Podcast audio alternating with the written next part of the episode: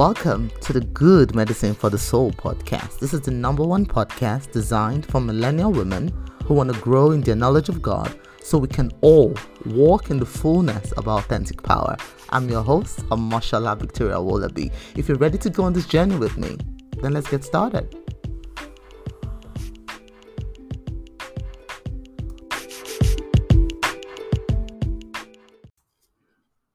Hey, hey, and welcome back to another episode of the Good Medicine for the Soul podcast. How you all doing today? I hope you're having a great, great week so far. And on today's episode, I want to be talking about conquering the spirit of fear. Now, before I start, I need to make a distinction between the spirit of fear and just having fear. What do I mean by that? When we have the spirit of fear, it means this is a demonic or ungodly kind of fear. This is a fear that literally cripples us from taking action, doing anything meaningful in life um, that we are supposed to be doing. On the other hand, we have reverential fear. This kind of fear is the fear that we have towards our Father, the Lord God Almighty.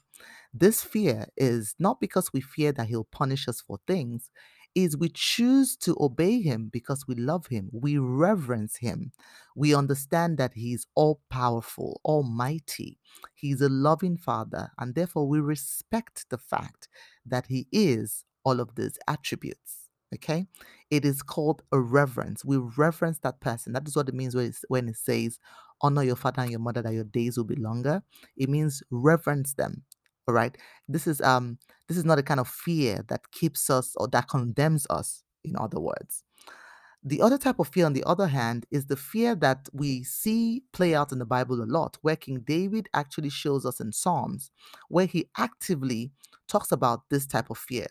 And for example, in Psalms 23, the psalm that we all know, the Lord is my shepherd, yeah, that psalm. In Psalm 23, we see he says, Even though I walk through the valley of the shadow of death, I will fear no evil, for you are with me, your rod and your staff, they comfort me. Now, what he's saying in essence is there's every reason for me to be afraid when I walk through the valley of the shadow of death. It is a scary place. But this is what I will do I will fear no evil because you, God, are with me. Why did he reference that because God is with him, he will not be afraid? We'll find the answer in Leviticus chapter 26, verse 36.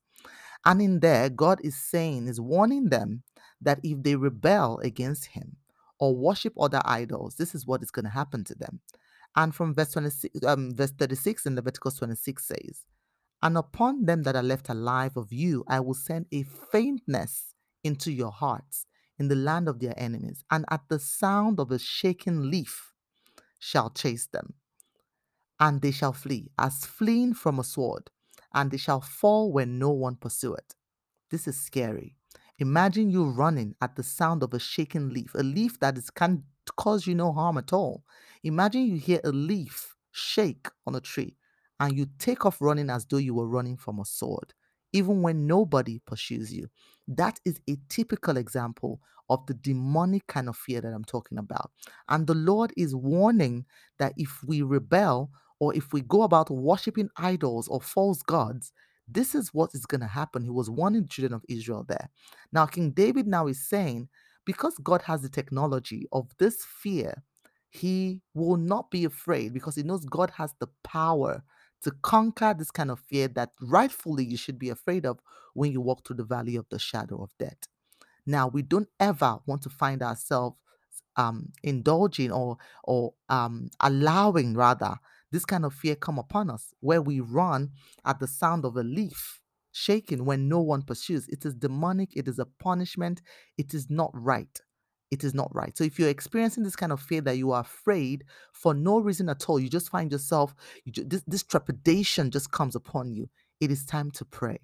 It is time to pray to our Father to let Him take over that spirit. For He tells us in 2 Timothy 1 7 for God has not given us a spirit of fear, but of power, of love, and of a sound mind. So that spirit of fear exists, but the Lord has not given to us.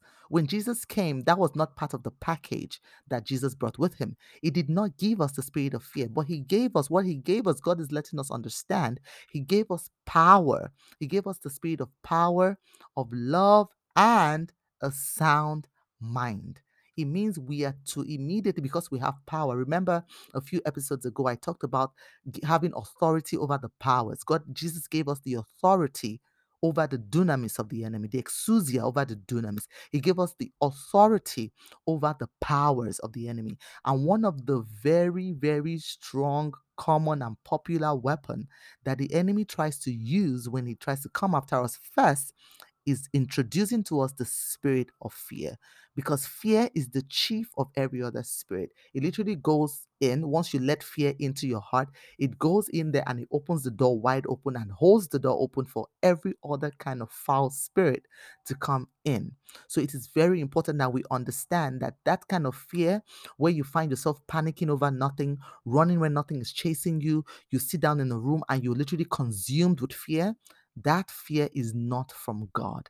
That fear is a demonic kind of fear. And if you're experiencing that fear, it is time to number one, check your actions. What are you doing? Are you in line with the Holy Spirit? Are you living according to the Word of God? If you check that and you are okay on that level, the next thing to do is this to understand is this is an attack from the enemy. And it is time to leverage the authority that Jesus gave us and to cast out that fear completely right? So that is what it means when it says the Lord has not given us a spirit of fear. Therefore, we should not entertain or harbor that kind of fear in our hearts. Okay. Some other scriptures that talk about fear is uh, in Isaiah 41:10. Fear not, for I am with you. Do not be dismayed, for I am your God. I will strengthen you. I will help you. I will uphold you with my right hand. The Lord is literally promising us that we have nothing to be afraid of. He is always with us. He's always with us because in First John 4 18 it says, There is no fear in love, but perfect love casts out fear. For fear has to do with punishment, and whoever and whosoever fears has not been perfected in love. You see what I meant? In Leviticus, that kind of fear was a punishment from the Lord. If they rebelled against him and worshipped other gods, that fear is punishment. It is not the fear that we should entertain at all because first john 4 18 now is telling us that there is no fear in love but perfect love which is the love that jesus gave us where he laid down his life for us. That's perfect love. And that kind of love cast out every spirit of fear because we have been brought under the covenant of the blood of Jesus. So it is my prayer for you today that the Lord delivers us from every fear, every fear that is not godly, every fear that is the tool of the enemy to enter into our life. Heavenly Father, we pray at this moment because you have not given us the spirit of fear, but of love, of power, and a sound mind, that we cast out every fear that does not belong here in the name of Jesus, that we walk in the fullness of the authority of the power uh, that Jesus has given has given to us as his children.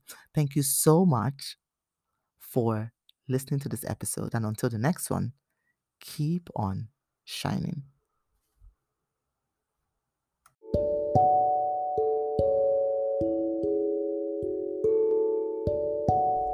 Okay, family, let's face it, we've all felt pain.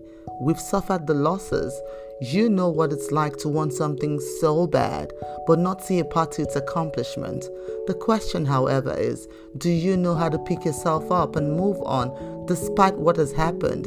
This is what I share with you inside of my new book, Good Medicine for the Crushed Spirit, a practical guide to helping you find purpose when adversity strikes. Inside this book, you will find personal stories, relatable biblical tales, and anecdotes that prove you are never alone in your despair I will inspire you to turn pain, discomfort, disappointment, or setbacks into something positive that works for you. So, if you're ready to change your life in meaningful and purposeful ways, get your copy of this book today and let the transformation begin.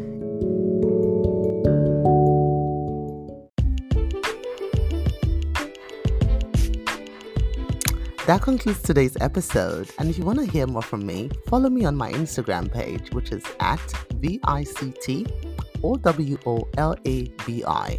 It's V I C T O W O L A B I. You can also follow me on Facebook as well at V I C T O W O L A B I. We also have another podcast called the ICANDEMY Podcast that gives you tools and resources to turn vague dreams into blissful realities.